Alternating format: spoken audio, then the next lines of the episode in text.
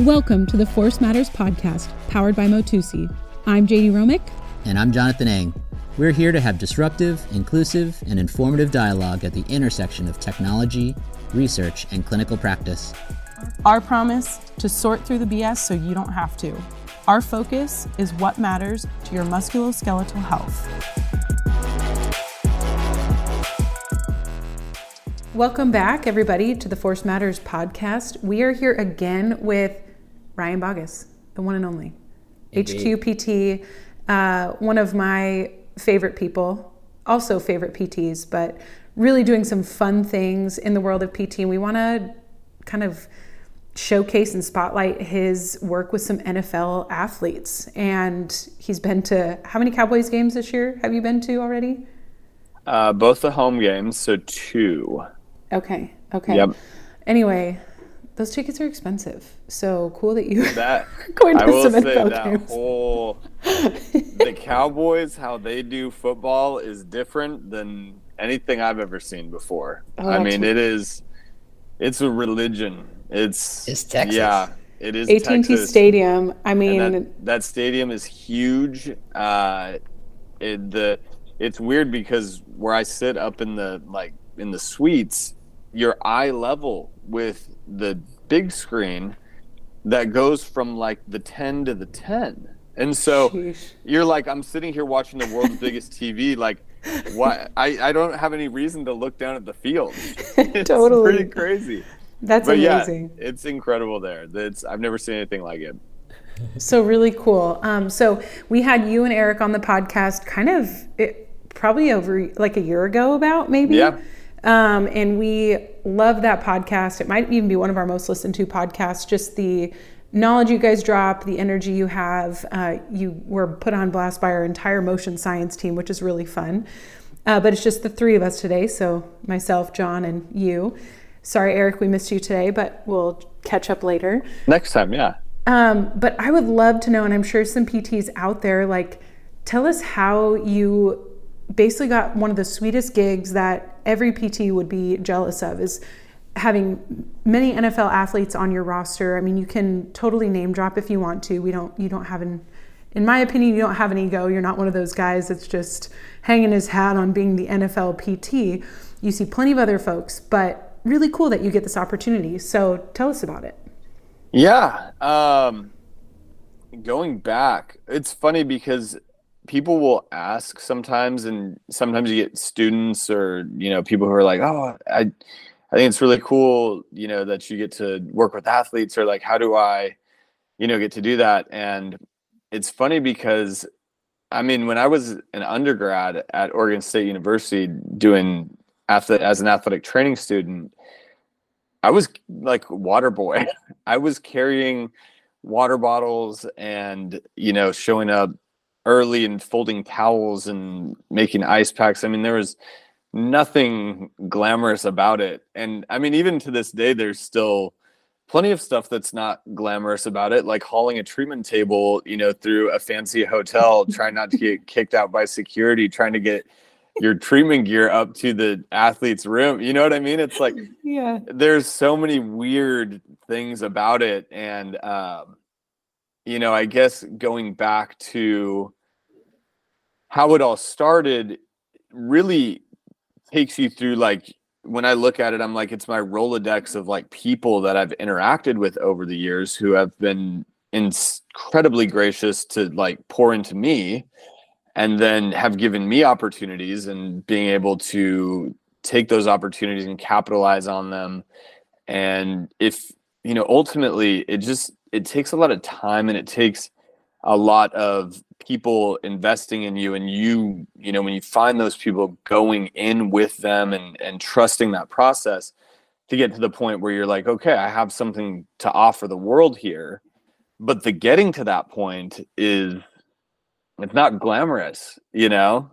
Yeah. um so i don't know if you want me to expand on any of that. There's plenty of stories along the way. But yeah it's it's a process of you have to like actually get good at something to the point where you have something to offer and then you know um, when the opportunities come you take them Yeah. so I think you hit on a good point there, Ryan. Like that that insight about how it is it's not as glamorous as everybody thinks it is right i mean the fact that you know that is the case that you are you know you get to haul that treatment table up to either your room or their room and you're treating at probably one in the morning sometimes right? Because they've had to cool down after a game and then you have to do the like the treatments that that are best uh, uh, uh, you know appropriate for them and uh, at that time. And it's not people think it's like going and hanging out in the suites right? But it's those are just like the, the, the perks of it. That's actually not you working you know? Like it's it's uh and, and i think that's kind of a,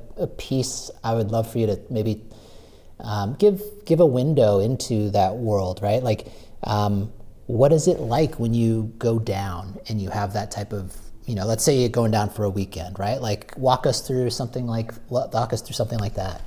Yeah, so um, I started doing this travel work. Um, was basically something that Brandin Cooks, uh, he's a receiver for the Cowboys at this point, but him and I um, had done an off season of work together along with Coach Eric, who you all know. Um, and the season was coming around, and he was kind of like, what do you think it would look like? You know, I don't want to stop this work that we're doing, and I think it could be really valuable. Um, what would that look like, you know, for you to come down? Or I guess at that point, it was out to the New England Patriots, right? Which is a what six hour flight from Portland, Oregon. yeah. And so uh, we basically, this is before I had kids. This is when Brittany and I were first married. And obviously things look a lot different now. But um, we kind of landed on this idea of like, well, hey, if you showed up on Friday, um, and different teams do it differently. This is another thing. This is a side note here, but one of the biggest things to piggyback on our first, like the first question you asked, is a huge part of the battle or just the expertise that you develop in working with athletes is understanding the nuances and intricacies of things like game schedules, practice schedules, uh, what goes on in a practice, what types of things are they doing on Monday, Tuesday, Thursday, Friday versus you know Saturday. There's all of these little like subtleties and nuances that you can only pick up on and get down if you're like in it. And so my experience going back to athletic training at Oregon State, you know, I was at three years worth of Oregon State football practices sure I was carrying water around, but I was also picking up on those like subtle nuances of what is a Division One Pac-12. Uh, oh, RIP Pac-12. Yeah, um, Pac-2, Pac-2, Pack two. It may work out okay. Uh, that's a different podcast though.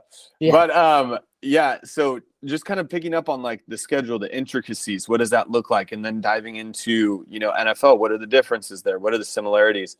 And so just having that down gives you such a leg up with athletes because you can talk intelligently. And some of the athletes that will come to me now who I've never met before, we can have these like pretty high level conversations about, you know, how we might be fitting things into their schedule only as a byproduct of being around it. And there's probably a, a, life lesson there, right? Of like just being around and learning by osmosis and just picking up on things is insanely valuable. Um, and so, yeah, anyway, um, we landed on going down on Friday mornings. And we would typically, if people know me as a clinician, I am not a huge proponent of like passive modalities, right?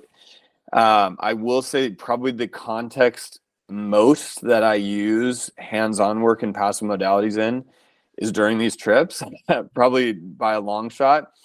Um, and when the athletes that I work with, not just like a random athlete who's like, "Hey, can you help me out with this one thing?" It's like people who are doing off season with people who we know their nutrition is dialed in, and we know that they are on a sleep program, and we know that they're doing things to take care of their mental wellness and their autonomic nervous system and we're managing readiness and you kind of go down and obviously training is dialed and they you know that they're prepared for at least to the best of our abilities prepared for the stresses that they're going to encounter during the season um, you know you kind of go down the checklist and then we land on like well hey this person has time and resources and they genuinely believe in it and it's something that they feel like is very helpful. And so we do, you know, some hands-on treatments, um, and we usually will do some of that on Fridays. We usually go through a like movement prescription or movement prep session. Um, and it depends too on whether or not this athlete is feeling great and they're like, man, I feel good. I just want to like keep feeling good through the weekend. There's other times when it's like, hey, we're in week 10 now and nothing feels good, you know, or hey, mm-hmm. last week I took this hit and, you know, my ankle's been bugging me ever since. Um, so it may be something that's really specifically from like an exercise prescription or like a loading protocol that we might be trying to implement, you know, really specific to, you know, an injury that they're dealing with or something that's bothering them, all the way up to like, hey, I'm feeling really good and I just want to keep feeling good. I want to feel like I have that um, tension and that um, elasticity and, you know, the power and I want to feel springy. You know, you hear that a lot yeah. from athletes. I want to I don't feel like I have that springy feeling, or I do feel like I have that springy feeling and I want to keep that. So that will kind of dictate what we do from an exercise standpoint. Um, Saturdays, usually uh, the NFL athletes will be going in for like a walk through or kind of a um, like a launch for the game plan for what they're doing. So we typically schedule treatments around that. On a personal note, while they're at practice, I try and get a little exercise following like yeah. long plane flights. Especially now they have kids, you got to get in then. You got to get it in when you can. My wife actually says that. I'm like, yeah, I'm gonna go for a run. She's like, yeah, get it in while you're there, so you're not. I'm like, yep, yep. Roger. Um, but yeah, so kind of schedule treatments around that. Um, Saturday night, uh, NFL athletes for the most part will be in a team hotel. Some teams have options where they can either stay at home or stay in the team hotel. Uh, the Dallas Cowboys setup is really cool. Their practice facility is in Frisco, Texas, at what's called the Star. Mm-hmm. They've got a hotel um, that's real, basically right next door to their practice facility, which is incredible. Um, and they've got kind of this cool little entertainment area there. And Jerry Jones has it all set up with the fans in mind, as as he does. Mm-hmm. Um, and yeah, so um, typically we'll either be at the team hotel uh, trying to get some work done, just clean up last little things Saturday night before the game. Depending on game times, uh, typically NFL games are going to be, you know, in like a Eastern, like noon, one, three slot, uh, East uh, Central Time Pacific, or you're going to have like a weird that like 3 p.m. kind of midday game, and then you've got Sunday night football. Um, so depending on like playing for the Cowboys is nice because you get a lot of primetime games, right? You're not mm-hmm. kind of stuck in that noon slot.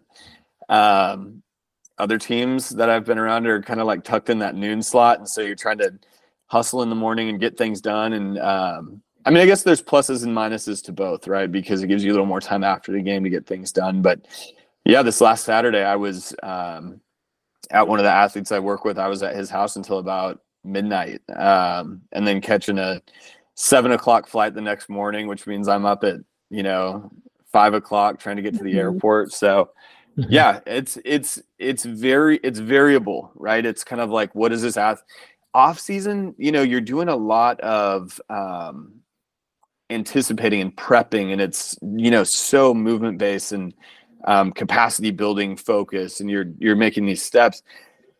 And it's sad to say i mean maybe sad or just maybe true but you know when you're in the in season you have to deal with the the the card that you're dealt you know right yeah. in front of you. And you're kind of like okay i got to lean on the research and I have to lean on you know in some ways some just past experiences and expertise to be able to you know help this player get on the field for sunday. And i would imagine that if you do have a player that does get injured, managing so oh gosh, I guess I have a couple questions off of that. How do you manage the expectations that the NFL has? So this is where I know uh, from family that has either been in the NFL or patients that they really do what they can to get the players on the field ASAP, regardless of tissue healing time, all of that. How do you manage that? And then oh, I'll just start there. We'll just start there. So the nice thing for me, and I have worked in the professional setting for like a team on the organization side, right? Like I did basically two summer internships in athletic training with the San Francisco Giants before going to physical therapy school. I really enjoy being on the private sector side uh, because I don't work for the team and I don't work for the NFL. And my only allegiance and loyalty is to the person that's sitting in front of me. Mm-hmm. Now, there are times when, you know, the team may be pushing and and a lot of these athletes they genuinely want to be out there you know mm-hmm. like the thing that i think gets lost sometimes is the adrenaline rush that these guys get from getting out on the field in front of 80,000 fans and i mean it's you talk about like the emotions that are associated with that and the adrenaline rush that you get and i have guys that i work with who have played for 10, uh, 12 years, one of my athletes that I work with. And I actually asked him recently, I was like, is, do you still get that like big, like adrenaline hit, that like epinephrine rush? And he's like, just the same as the first time, you know? So cool. they kind of, they crave that, you know, and they want to be out there and they want to be competing with their teammates. Um, but there's definitely times when that's not appropriate, right? And it's not appropriate from a you know hey we could make this worse standpoint or a hey let's just think about risk reward. And you know we could sacrifice one game here. You got a 17 game season especially if you're on a team that's thinking about playoffs you know it's more than that. Um, you know you could make a really smart choice and you know take this one week and it could keep you know the next 14 15 13 weeks whatever it is you know a lot more open for you when if you know right now it might not be the smartest time to go sure you might get through it mm-hmm. but you know what's the cost for i mean i think we're four weeks in right now you know what's the cost for week five six seven 16 17 you know yeah. so that's where i think those conversations are so much easier with athletes that i have worked with in the off season you know brandin for example i've worked with him for the last seven years you know and we've been doing this travel thing. It's hundreds of hours and um probably thousands at this point that i've spent with him. And so we can have a really collaborative conversation um, about you know hey what are you seeing? What are you feeling? You know maybe it's not that we're concerned about like the structural integrity of this but you know what's your force plate data look like? You know how are you are you um, how do you feel on the field? Do you feel strong cutting you know in these positions? And um, that you know from a performance standpoint plays a big role in decision making as well. So i don't know I'm if that curious. answers your question jd but it does kind of... and i think you know all in pt depending on the age that you're working with all athletes want to get back but you're dealing with those that are getting paid millions to to be in the game. So, you know, everyone deals with it from high school athletes trying to get, you know, back after an ACL tear, or whatever it is. And it's just interesting to hear the highest level, you know, what you have to do there too. It's very similar, you know, what risk versus reward, like what are you missing out on if you potentially push through this right now? What's up, everyone? We uh, wanted to interrupt this amazing Force Matters podcast from a word from our sponsors. Motusi is a technology company. It has engineered athletic wear with embedded sensors that are unnoticeable as you exercise. The kit is comfortable to wear and it's washable. As you move, your data is securely captured in a lightweight module and sent to your Motusi app. This is for in lab and clinical settings. There's also an in lab kit with strap on sensors that provide most versatility to um, use across multiple patients. All of this technology quickly and easily assesses patients at each session to set up a baseline and track progress. For more information, head to the website at motusi.com. Watch our videos, see how it works. Follow us on Instagram at Motusi Corp and see how we're integrating the tech into our day to day and changing the field of physical therapy. Now, enjoy the podcast.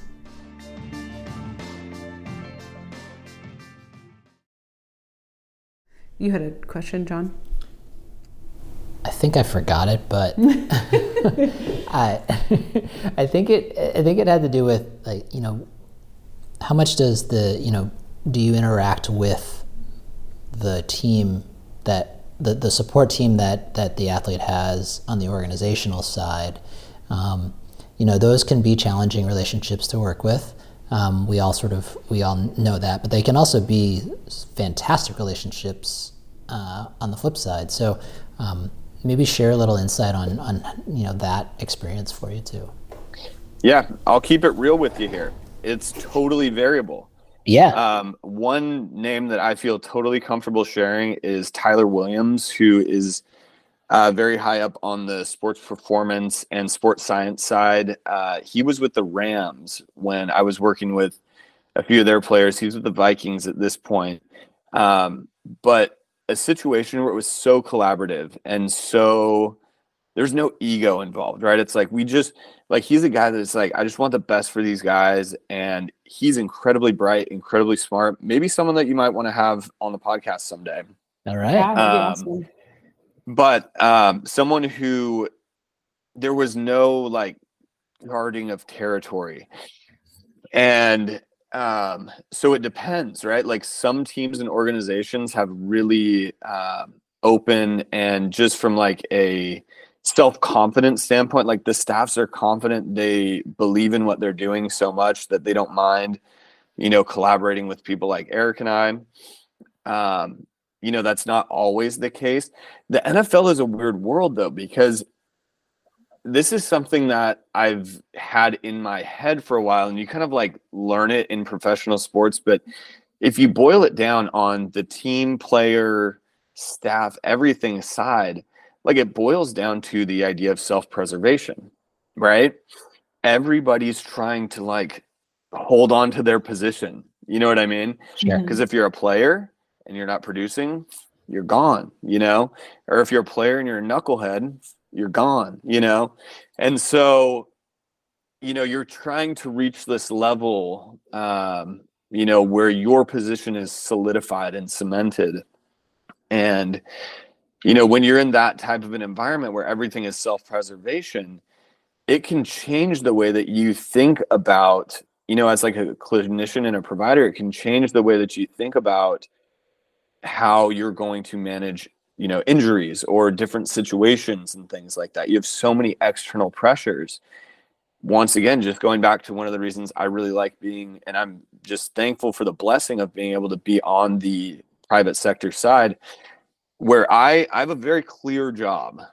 I've i've got a very clear job is you know to help these guys have the best career they can possibly have you know on the macro standpoint and on the micro standpoint is you know have the best game or the best season that they can possibly have. And that really helps because it, it takes you know a lot it, it blows the fog away from the the eyes. You know you're able to make decisions with a very clear goal in mind. And so yeah self-preservation um, is a big part of that. You know you might be thinking like man i'd really like to do this or i think this might be the best thing but you know how's the organization going to feel about this? How's the you know coaching staff you know i want to be more aggressive but that's not how it's been done. It would be a big it would shake things up and maybe i don't want to shake things up because if that if it doesn't go well you know who's that going to come back on? It's me Yeah. you know? So there's there's a lot of that um for better or for worse. I'm not even sitting here saying that that's you know the worst thing in the world because in a lot of ways like pressure does drive innovation um, and some great you know ideas and innovations have come out of that. But and uh, there is also times when you can you know find yourself falling back on tradition and what's always been done even though it may not have been done in the best way possible just because you don't want to make waves or just because you know you don't want to have something come back on you. It's much easier to play it safe. But you're hitting on something I think that is is like is sort of a ground truth, right? Which is you're talking about this con- this concept of sort of self-preservation, which is you know sort of endemic through professional sports, right? Um,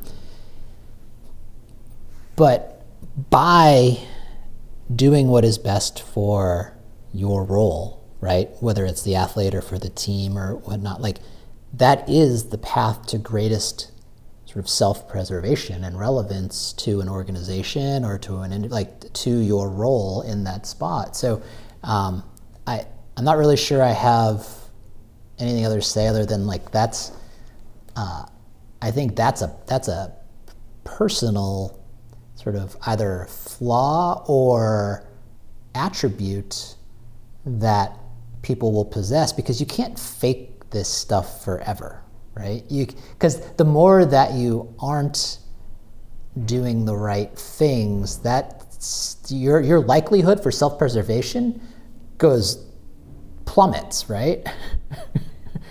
yeah, it's and once again, it's a weird world, right? There's politics and there's yeah, yeah. I mean, there's a lot of other factors at play, which once again, from my um the reason I feel so thankful to be in the position that I'm in is because I don't have to deal with those things. And a lot of people have said, "Oh man, it'd be really cool if you know you just like go work for a team." And I'm like, I I don't I I know too much. You know, I, I've seen it. I know too much. And um, once again, this is not a uh, an affront on any you know team or like the NFL in general.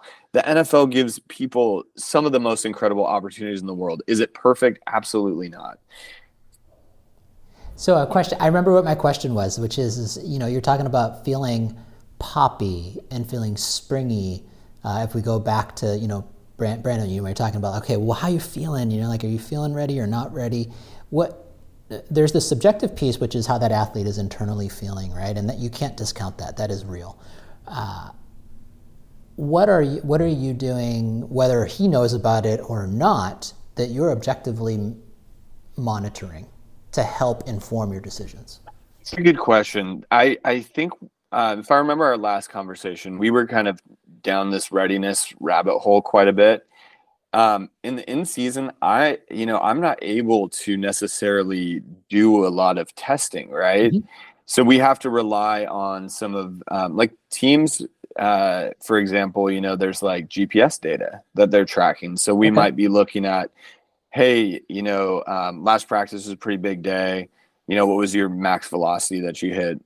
Um, and what percentage of that is, you know, what we hit in terms of off season for a one rep max, you know, and that might give us an idea. Um, those once again, I I kind of already said this, but like those conversations are so much easier when it's somebody that you know them so well. I'll be honest, John. If it's like if I show up and um, somebody's like, "Oh, hey, so and so that you've never worked with before," you know, the shoulders kind of bugging them. Can you go take a look at it? I I don't even have a. Uh, we're not even in the same universe in terms of like asking them mm-hmm. those you know readiness questions yeah. there's just not like yeah. any context there's no context for me to work yeah. yeah that's right jay there's no context for me to work off of there but when you start to put the puzzle pieces together with the athletes that you know really well and i have to i know we've talked a lot about brandin um, but i have to give him credit because over the years he has learned so much and we speak such the same language and he brings up things sometimes that i'm like man, I didn't, I never would have thought of that. You know, like I'm, I'm supposed to be the expert here, and this guy's bringing up things, and I'm like, that's really insightful. That's but insanely it's, helpful. It's also their their craft. Like if their body is not at peak performance, they're not going to get their paycheck. You know, like it, it the stakes are really high, but also the knowledge and the data that's out there now is so robust. And I would imagine the NFL has a very large budget to, you know, give the athletes whatever assessment, whatever data or tools on their own recovery as they can. I'm sure there's a lot of stuff out there that they're doing. Um, so that makes sense that, you know, Brandin would have to pick up on that. Like he has to be ready to go. I think you'd be surprised though of how many professional athletes are not that way. Well, um, they also don't have as long careers as Brandin has. True, but I think I think where I'm trying to get at is is that um, Ryan has done, like, I think we can't discount the value that he has added to Brandin's oh, for life sure. and his career. When you have a great clinician that actually values science and data and what's going to get them at peak performance, they're going to tune into that as well. So I, I feel like it'd probably be a very symbiotic relationship that way, where you guys kind of feed feed off each other Yeah. It is a very symbiotic relationship, right? It's um there's definitely real power in having like an educated athlete who knows themselves insanely well and has you know taken on some of the like concepts and principles that you've preached. And even like the things that we might have done seven years ago are different than the things we do now. And just like the growth mindset and you know him being able to see like wow ryan has changed his mind on this. Um, and we used to do that. And now like probably wasn't the best thing so now we do it this way. And just learning and growing together sounds super cliche but gosh dang if it's not true you know what i mean Yeah. and that's It's all of us Yeah, you I like it. Yeah.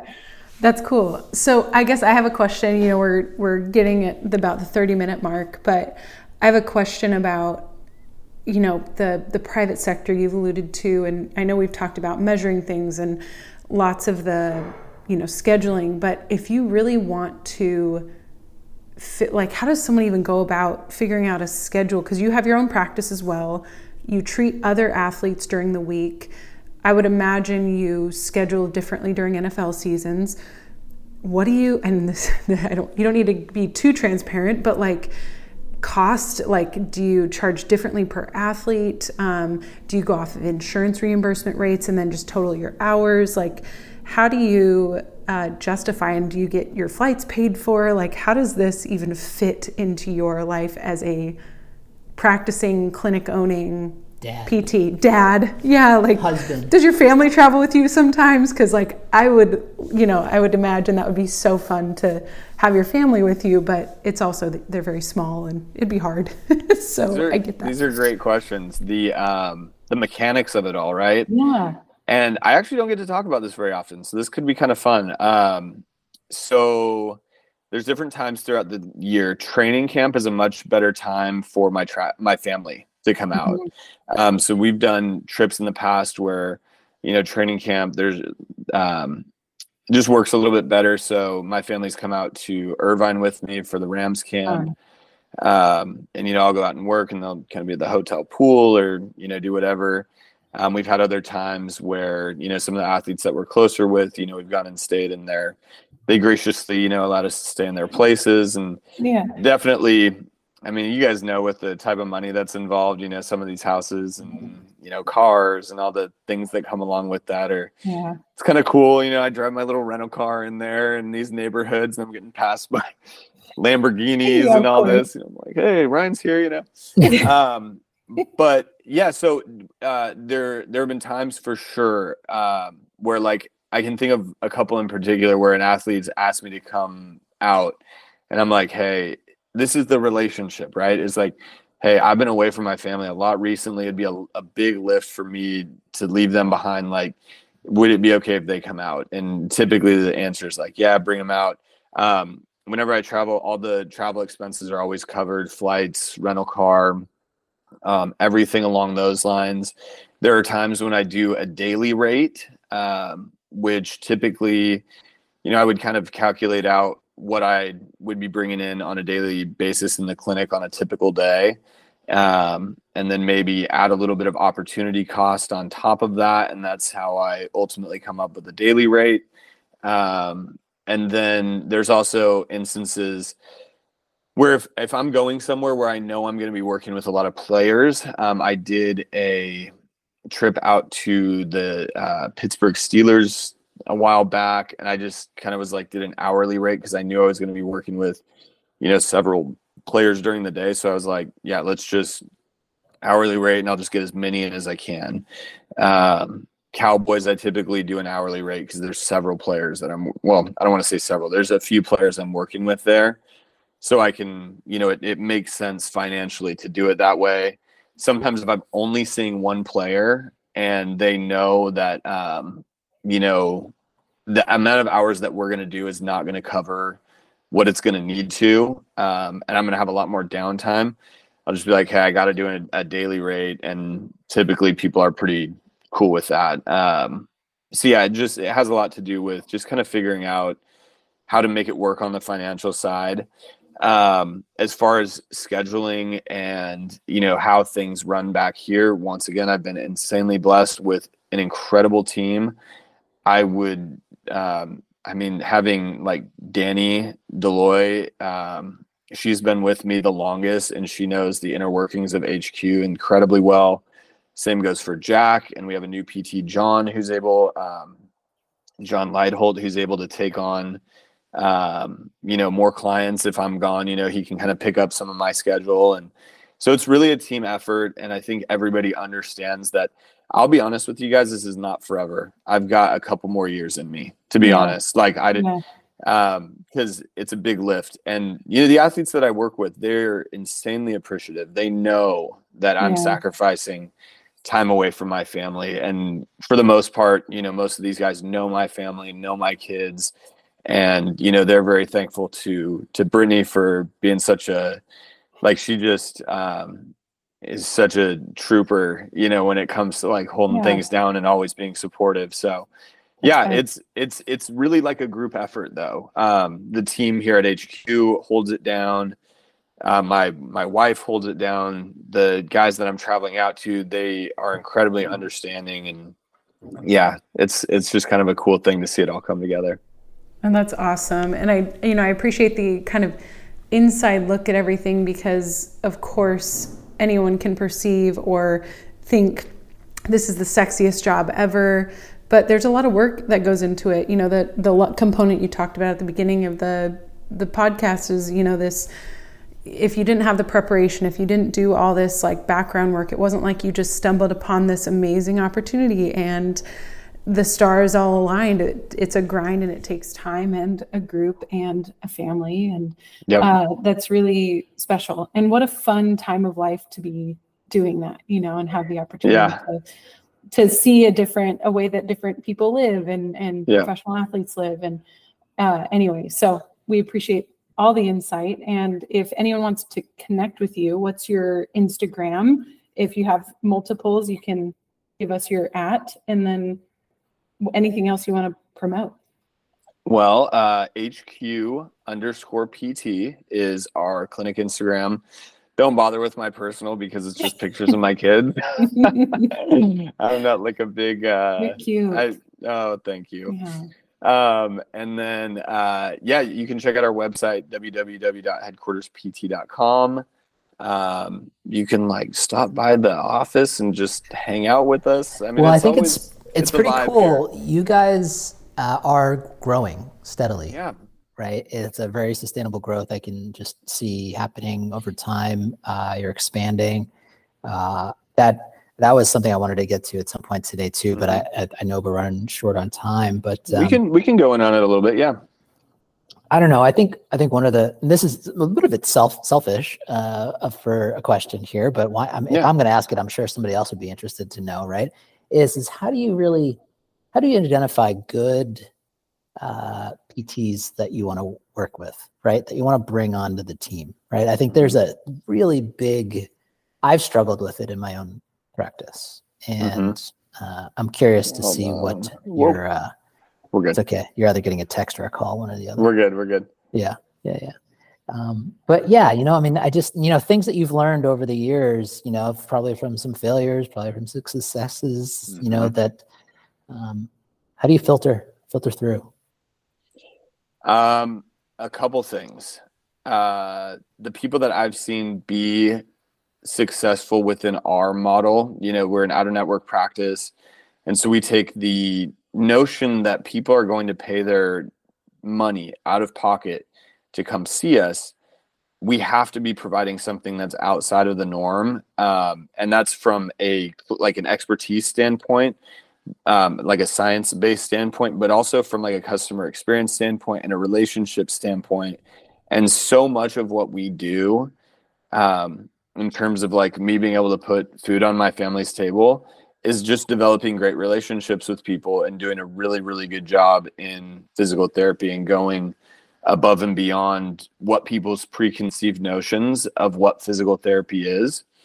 And so I know that the people that come into the HQ ecosystem have to be that type of person. And so a very dynamic personality. One of the biggest things that I think of when I'm talking to people is, you know, what the uh, camping trip test, you know, could I go, could I go camping with this person, you know, for three, four days, and by the end of it, am I going to want to like never see them again, or are we going to be, you know, good buddies and and really appreciating each other and have a lot of mutual respect for one another?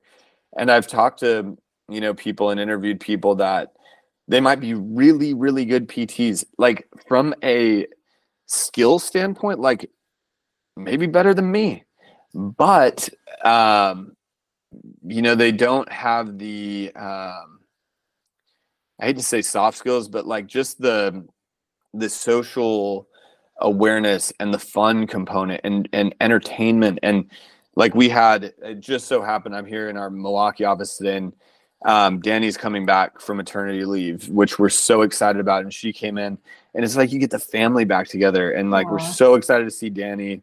Um, and it's just like this really cool personality wise ecosystem that we all play off each other.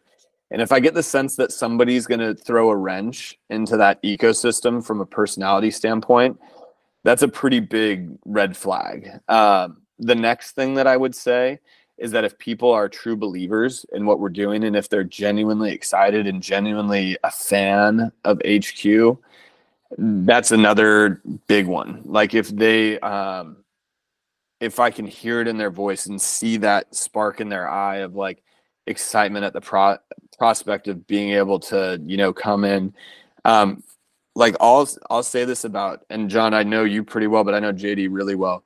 JD is that type of person where like just the energy and the spark in the eye and like the like always just like that kind. No it's true but I didn't pay him to say this by the way no it's, it's true. true. why do you why do you think i why do you think i sought you out to come join Watusi? i mean but like the j right john like the yeah. jd's are the type of people that you want where they're like excited to be there every day is an adventure there's always something new to tackle along the same lines people that bring you know solutions not problems like you mm-hmm. you put something out there and they're like, oh yeah, well I could do this and this and this, rather than well no we can't do that because of this this and this.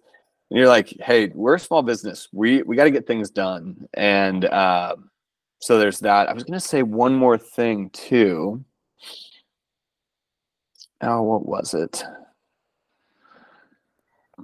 I, it may I, it may come back to me. Thinking about it, I do resonate very well with that that thought about it's the clinical skills are just they're the, they're just like the bare minimum. That's what mm-hmm. you have that's right? exactly right. Yeah. You can always train those up. Like yeah. there mm-hmm. there are ways that you know you have a good base knowledge and if you're adaptable, not if you're like falling into every single con ed course and falling for whatever people are believing. Anyway, they're mm-hmm.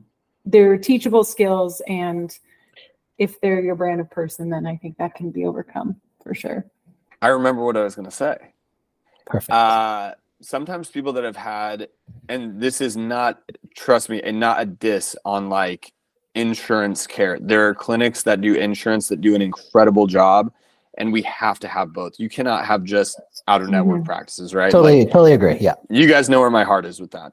Yeah. um but there are some pretty rough uh clinics out there maybe even cash based and um insurance based you know like the mill model and clinicians get burned out. It's a fact and it just is what it is.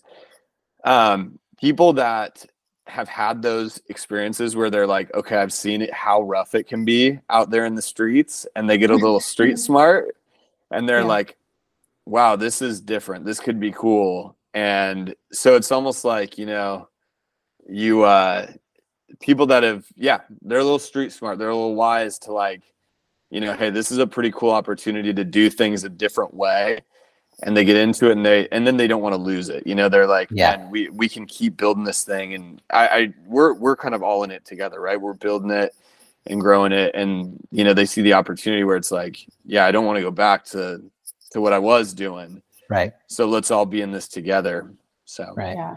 I get it I, so sorry one last question i know we're getting close on time but i um it, not to make everything about dollars and cents but I got to imagine or, you know, shed some light on, is there a financial incentive as well for for them to grind, right? Like, because that's mm-hmm. one of the biggest things that we see when you are grinding in one of those traditional insurance-based clinics is like, what's the financial incentive for me to see this other next person or add, change my schedule or blah, blah, blah. Mm-hmm. Like how do you, how, the mechanics of that for you, if, you know, if and what you're willing to share. Yeah, so I will share some. Yeah, that's fair. Um, we have a couple different tiers, uh, three. Um, one is uh, tier one is strictly performance based until you reach a certain threshold uh, over a certain period of time of like patients per week. Oh, okay. Um, and then you can graduate to a second tier, which is a base salary plus essentially commission. And then a third tier uh, would have financial incentive in terms of like you have skin in the game with um, profit sharing. Got it. So yeah, there's basically three three different tiers there, and all of those tiers are um, performance incentivized, right? Got it. And there's some people that thrive with that. Um, yep. But I'll also say, John, like the people that want to come into HQ are going to self-select in yep. terms of like they're gonna. It's gonna be a self-selection process of like, yeah, I'm up for that. I feel like I have the you know skills and the network and you know feel like i'm i'm ready for that. Um and the people that that aren't that you know want to show up um get get their schedule handed to them boom good to go. Yeah it's just two it's two different models. Um but yeah, we we have a, a heavy emphasis on um on performance well, based. Yeah. yeah, performance based. But our PTs also set their own schedules, so they can work as much or as little as they want. Right. Um, they can take time off whenever they want. Yep. Um, yeah. Awesome. That's, That's super helpful. I mean, like I you shared a lot without sharing a ton with like the specifics, but that's yeah. I think that's very helpful for for for listeners. Yeah. Of course.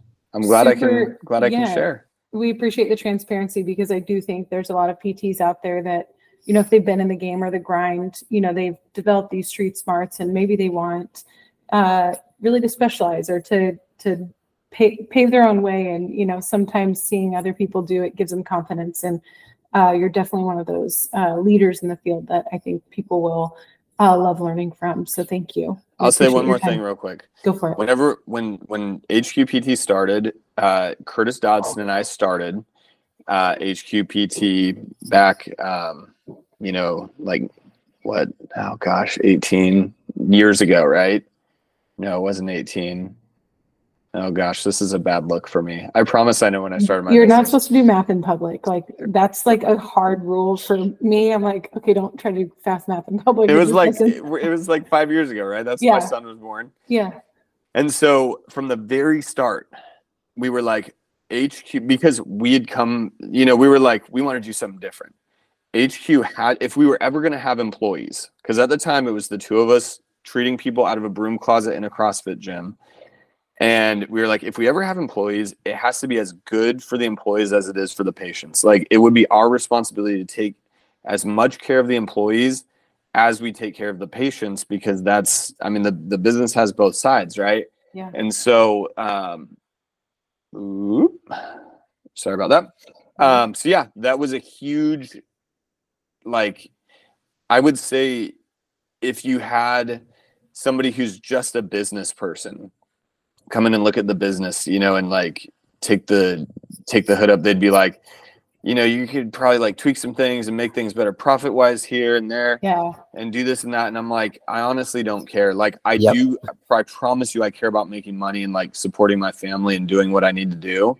But um I will not do that at the expense of taking advantage of the amazing people that you know yeah. work for HQ because they they're in the same boat as me, right? They need to take care of their families and do all that. Yeah. So yeah, that was just a big um, a big thing that we always set out to do, and it's it's not always easy. There's always you know new challenges and things to figure out, but that's yeah. also the fun stuff too. It is true, and and a lot of people thrive in it, and some people just want to find a great place to work and get after it and there's nothing wrong with that either. You know whatever whatever side of the coin you like i mean go for it and explore until you figure it out. But that's great great advice and um, thanks for being a you know I, think leader is a good word but also just a, a like a role model right for our for our profession right to show that there is there is there are multiple ways to do a profession, and you you demonstrate you demonstrate one way, and um, to also provide also the opportunities for others to pursue that that that type of um, yeah. you know, that type of role too. So um, good on you. Thank you, John. That means a lot. Easy. I really appreciate it. I really appreciate it. It's yeah, it's fun. I enjoy it. Yeah, man. I mean, I, I got to know you pretty well when you were a student, and that was yeah. rad. And to see what you're off and up doing now is it's it's dope.